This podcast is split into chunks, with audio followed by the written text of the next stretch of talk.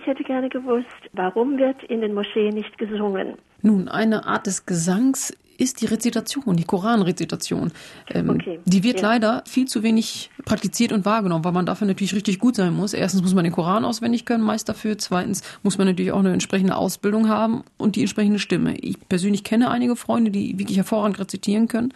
Das ist eine Form des Gesangs. Wobei Gesang an sich, so wie wir den aus der Kirche kennen, ist im Islam verpönt. Dadurch, dass der Islam den strikten Monotheismus predigt. Also es gibt keinen Gott außer Gott und alles andere ist eben nicht anbetungswürdig. Das heißt, wenn ich zum Beispiel eine schöne Stimme habe und meine Stimme erhebe und singe und ich dafür beispielsweise bewundert werde, ist das eine Art von Anpreisen.